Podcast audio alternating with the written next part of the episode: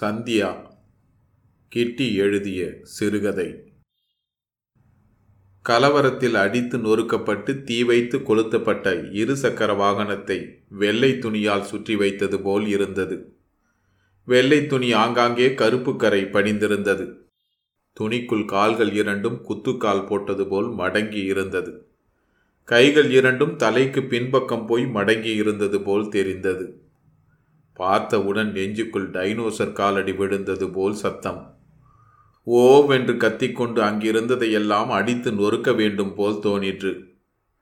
அரபிக்கடலின் ஓரம் அமைந்திருந்த அந்த மாநகரத்தின் ஒதுக்குப்புறமான அந்த மயானத்தில் ஏற்கனவே எரிந்து கட்டையாயிருந்த அவளின் உடலை மீண்டும் எரித்து தகனம் செய்ய தூக்கி வைத்து கொண்டிருந்தோம் நானும் என் நண்பனும். வேறு யாரும் தொட முன்வரவில்லை. தொட்டவுடன் ஐந்து நாட்கள் பிணவரையின் ஐஸ் பெட்டியில் இருந்த சில்லிப்பு கைகளில் பரவி மூளையை முடக்கியது. திரும்பவும் ஆ என்று கதற வேண்டும் போலிருந்தது. ஆனால் கதற முடியாது. இங்கு எல்லா உறவுகளுக்கும் நீங்கள் கதறி அழுதுவிட முடியாது. இருபத்தி மூன்று வருட இந்த உலக வாழ்வின் பெரு வலி அனுபவங்கள் எல்லாம் என் வழிகளை வெளிக்காட்டாமல் இருக்க என்னை பழக்கப்படுத்தி இருந்தது கறிக்கட்டையாய் இறந்து கிடப்பவள் என் நண்பனின் மனைவி. அதோ ராஜ் அழுது கொண்டிருக்கிறான்.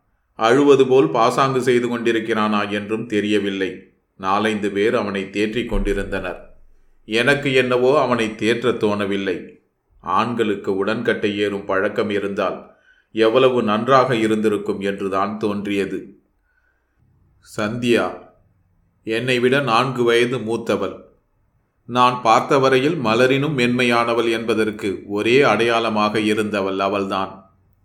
கேரளத்தை பூர்வீகமாக கொண்ட தங்க நிறம் வசீகர முகம் தெய்வீக புன்னகை.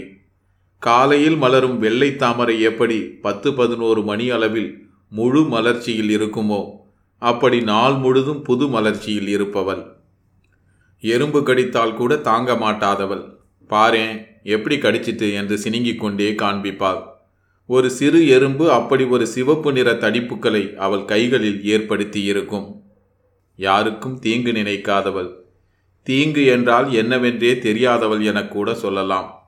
தாய் தந்தையின்றி உறவினர் தயவுடன் படித்து செவிலியராகி மருத்துவமனையில் வேலை பார்த்து கொண்டு அருகில் இருக்கும் செவிலியர் விடுதியில் தங்கியிருந்தாள். ஆண்களின் விழுங்கும் கண்களை சமாளிப்பதற்காகவே விடுதி காப்பாளரான அந்த முதிய செவிலியர் அவளை பெரும்பாலும் விடுதி பணிக்காக விடுதிக்குள்ளேயே வைத்துக் கொள்வார். எதேச்சையாக எங்கள் வாழ்வில் குறுக்கிட்ட அவளை என் நண்பனுக்கு பிடித்திருந்தது. அவளுக்கும் பிடித்திருந்தது. இருவரும் திருமணம் செய்ய முடிவெடுத்த நாளிலிருந்து அவர்களுக்கு திருமணமான நாள் வரைக்கும் உள்ள சில மாதங்கள்தான் எங்களின் பழக்கம். அந்த குறுகிய காலத்தில் அவளுக்கு என்னை ஏன் அப்படி பிடித்து போயிற்று என்று இன்று வரை தெரியவில்லை. எனக்கு ரொம்பவும் நெருங்கி போனாள். சகோதரன் தோழன் எல்லாவற்றையும் தாண்டி எந்த முறைக்கும் உட்படாமல் நாங்கள் நாங்களாகவே இருந்தோம். பல முறை என்னை ஒரு குழந்தையாய் பாவிக்க அவள் முயன்றிருக்கிறாள்.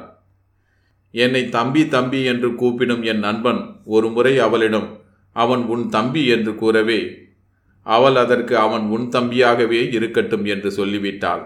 நண்பனின் மூஞ்சில் அசடு வழிந்தது. திருமணத்திற்கு முன்பு வரை என்னுடன் மட்டுமே இருசக்கர வாகனத்தில் பயணிப்பாள். கட்டிக்கப் போகிறவனுக்கு கூட அதில் விதிவிலக்கு கிடையாது.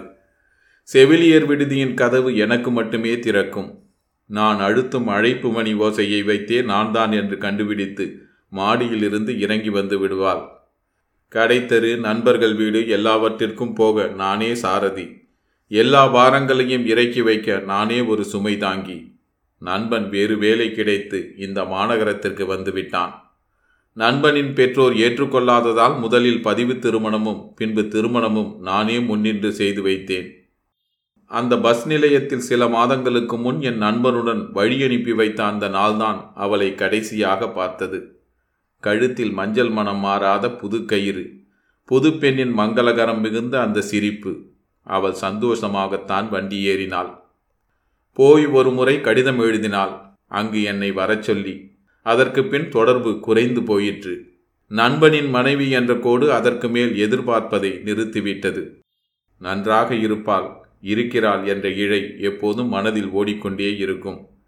திடீரென்று வந்த அந்த செய்தி இதயத்தில் கருங்கற்களை நிரப்பி மேலே சம்மட்டியால் அடித்தது போல் தாக்கிற்று. அழ முடியவில்லை. அழ முடியாது. இங்கே நண்பனின் மனைவியின் இறப்புக்கு ஓலமிட்டு அழ முடியாது. யாருக்கும் நஷ்டம் வரக்கூடாதென்று எல்லா பொருட்களையும் வேறு அறைக்கு மாற்றிவிட்டு தீயிட்டு கொண்டாள். எறும்பு கடித்தால் கூட தாங்காதவள் தீநாக்குகளை தாங்க முடிந்த அளவுக்கு என்ன துன்பம் அனுபவித்தாள் என்று தெரியவில்லை. கேட்கவும் தோணவில்லை. முன்னமே கேட்டிருந்தால் அந்த தளிர் மனதை கருகாமல் காப்பாற்றியிருக்கலாமோ என்ற எண்ணத்தின் தீநாக்குகள் இன்றும் என்னை எரித்து கொண்டே இருக்கின்றன. குலத்தில் அழகாய் பூத்திருந்த பொன் தாமரையை கடவுளுக்கு சமர்ப்பிப்பதாய் நினைத்து பறித்து வீதியில் எரிந்து விட்டோமோ என்ற நினைப்பு செங்கரையான் போல் மனதை அரித்து கொண்டே இருக்கிறது. நண்பன் எனப்பட்டவன் வேறு திருமணம் செய்து கொண்டு கடல் தாண்டி தொடர்பற்று போனான். வருடங்கள் பல ஓடிவிட்டது. சந்தியாவின் வழித்தடம் எல்லோருக்கும் மறைந்து விட்டது ஆனால் எனக்கு சந்தியா என்னும் அழைப்பு மணி அழுத்தியதும் சிரித்துக்கொண்டே கீழே இறங்கி வருகிறாள். பாரு என் கையை எறும்பு கடித்து விட்டது என்கிறாள். என்னை கடைக்கு கூட்டிப்போய் என்று சொல்லிக்கொண்டே இருக்கிறாள்.